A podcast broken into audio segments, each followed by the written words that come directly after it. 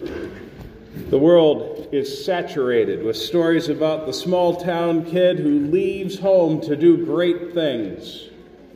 The motif is everywhere from the Star Wars franchise, and I do mean the whole Star Wars franchise has, has that, to real life stories about athletes like Larry Bird, also known as the Hick from French Lick. Who doesn't love a good story about the small town kid who did well?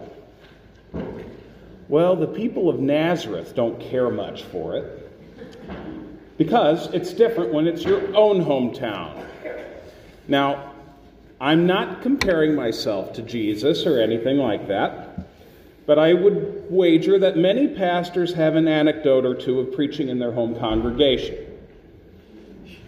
Here's one of mine. One Sunday morning, I arrived at my home church to preach, and I got there about 10 minutes before worship was about to start. As I went up the stairs to the sanctuary, one of the members half scowled, half smiled at me, and said, Yep, you're late. You're definitely Ted's son.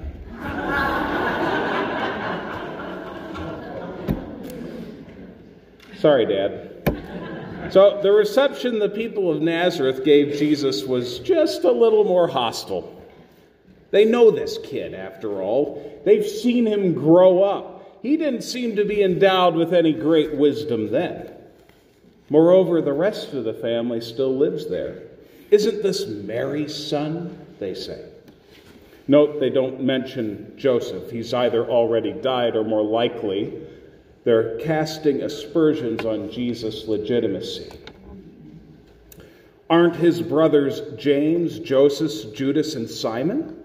Aren't his sisters here with us? This is the first century Galilean equivalent of that classic Midwestern phrase somebody's getting too big for his britches. How sadly ironic that after Jesus restores two people to familial relationships, to biological families, and more importantly, to God's family. You remember back to last week, back to chapter 5, with the woman who was bleeding, and then you have the girl who had died. After Jesus restores those people and their relationships, Jesus is rejected by those who are closest to him. The whole arc of chapter 6 is, is another intercalation, a story sandwiched between two similar stories. Evil strikes back in this chapter. Previously in Mark, we've heard unclean spirits speak. There, Jesus forces them out into the open. Evil in those stories is clearly identified.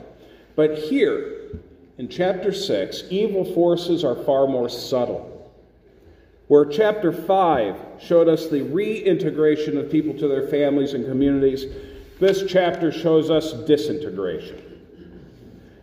They show us the reaction to Jesus in his hometown and the murderous actions of Herod and Herodias show us the breakdown, the disintegration of healthy communities and families.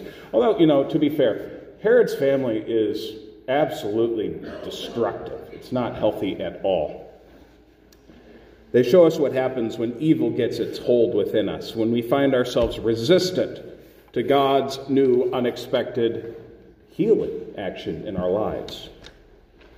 God offers through John, Jesus and John an opportunity for the people of Nazareth and those of Herod's court, respectively, to repent, to turn around, to turn from their ways which lead only to disintegration, death, and destruction, and to find forgiveness and new life in the coming kingdom. But the people of Nazareth can't hear that message from the hometown kid. They just can't hear it. It's like when you know your life is bad and things are difficult, but you can't bring yourself to change because, one, they look at the source and they discount the source it's coming from. Two, it would be hard work to let God work in you. And three, it's scary as hell. And I mean that. It's scary to change. With Herod and Herodias, well, that's not so much fear as it is wounded pride, rage, lust, and stupidity. That's different. In this era of Jeffrey Epstein and Harvey Weinstein, Herod comes off not only as a weak, bumbling idiot, but also he comes off as a creep. I mean, this is, he's, this is his stepdaughter dancing, and he's so pleased by this that he offers her anything, which of course leaves an opening for Herodias to exact her revenge. These stories, the stories of Nazareth's utter rejection of Jesus and of the murder of John, unlike those of demonic possession, ring truer to contemporary life in North America. Other parts of the world are a different story, but that's beyond our scope here. So we've seen the effects of, we've all seen the effects of hard headedness, hard heartedness, pride, rage, stupidity, lust, ignorance, and fear in our own families, our own communities, our own nation, and in the world. We've all seen it. No matter how many opportunities were given to repent of these ways of death, it seems like we collectively keep going back to them. The old Adam and Eve in us keeps resisting Jesus' new way of life, way of new life. As second, second Peter says this better than anyone. Second Peter 2:22 reads, "It has happened to them according to the true proverb: the dog turns back to its own vomit, and the sow is washed only to wallow in the mud.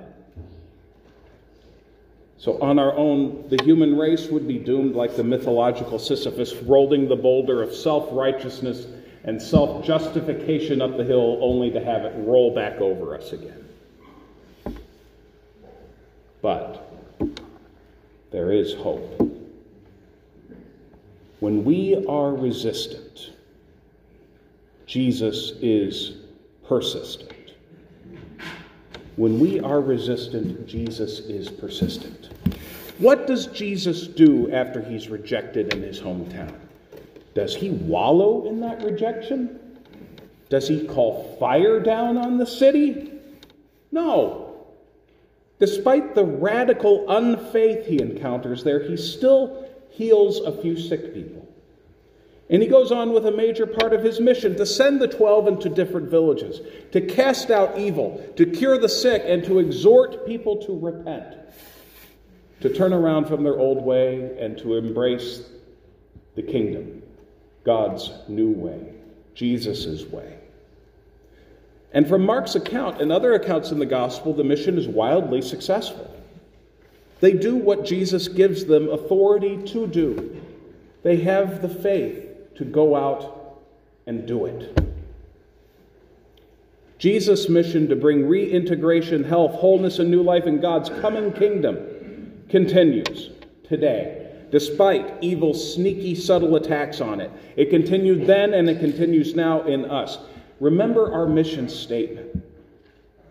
We believe God is calling people into a deeper relationship with Christ so that they may discover true peace and be prepared to follow him in compassionate service.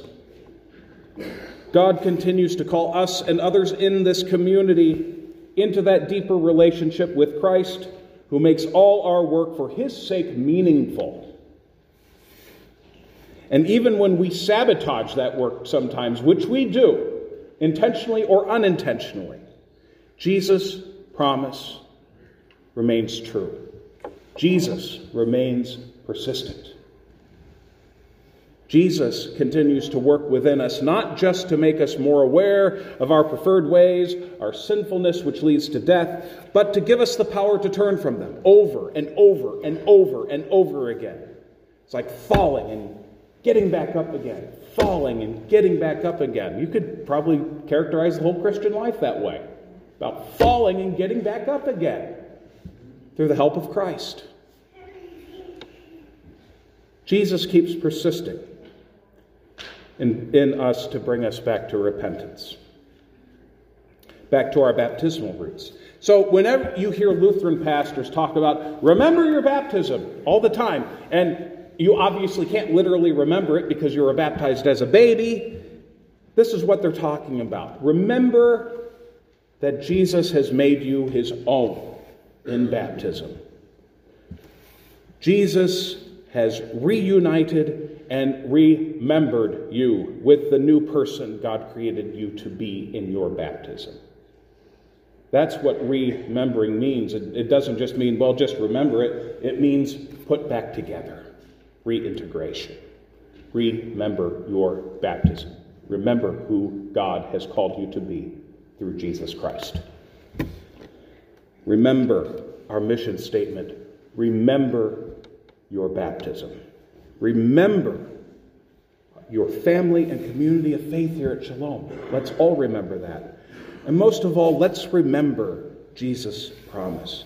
Jesus is utterly faithful, utterly persistent, even when we are not, even we, when we are resistant to him, when we don't believe. Jesus, when we are not faithful, Jesus is faithful. And that is what saves us.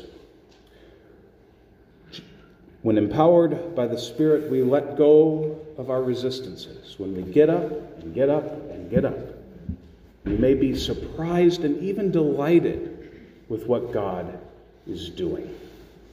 Let us pray. Heavenly Father, your Son Jesus encountered resistance to his mission during his earthly sojourn and still encounters it within the world and within us, his body, the church. Help us to let go of our resistance to his saving work and to remember that no matter what circumstance we are in, he is utterly faithful and utterly persistent to us, with us. Amen.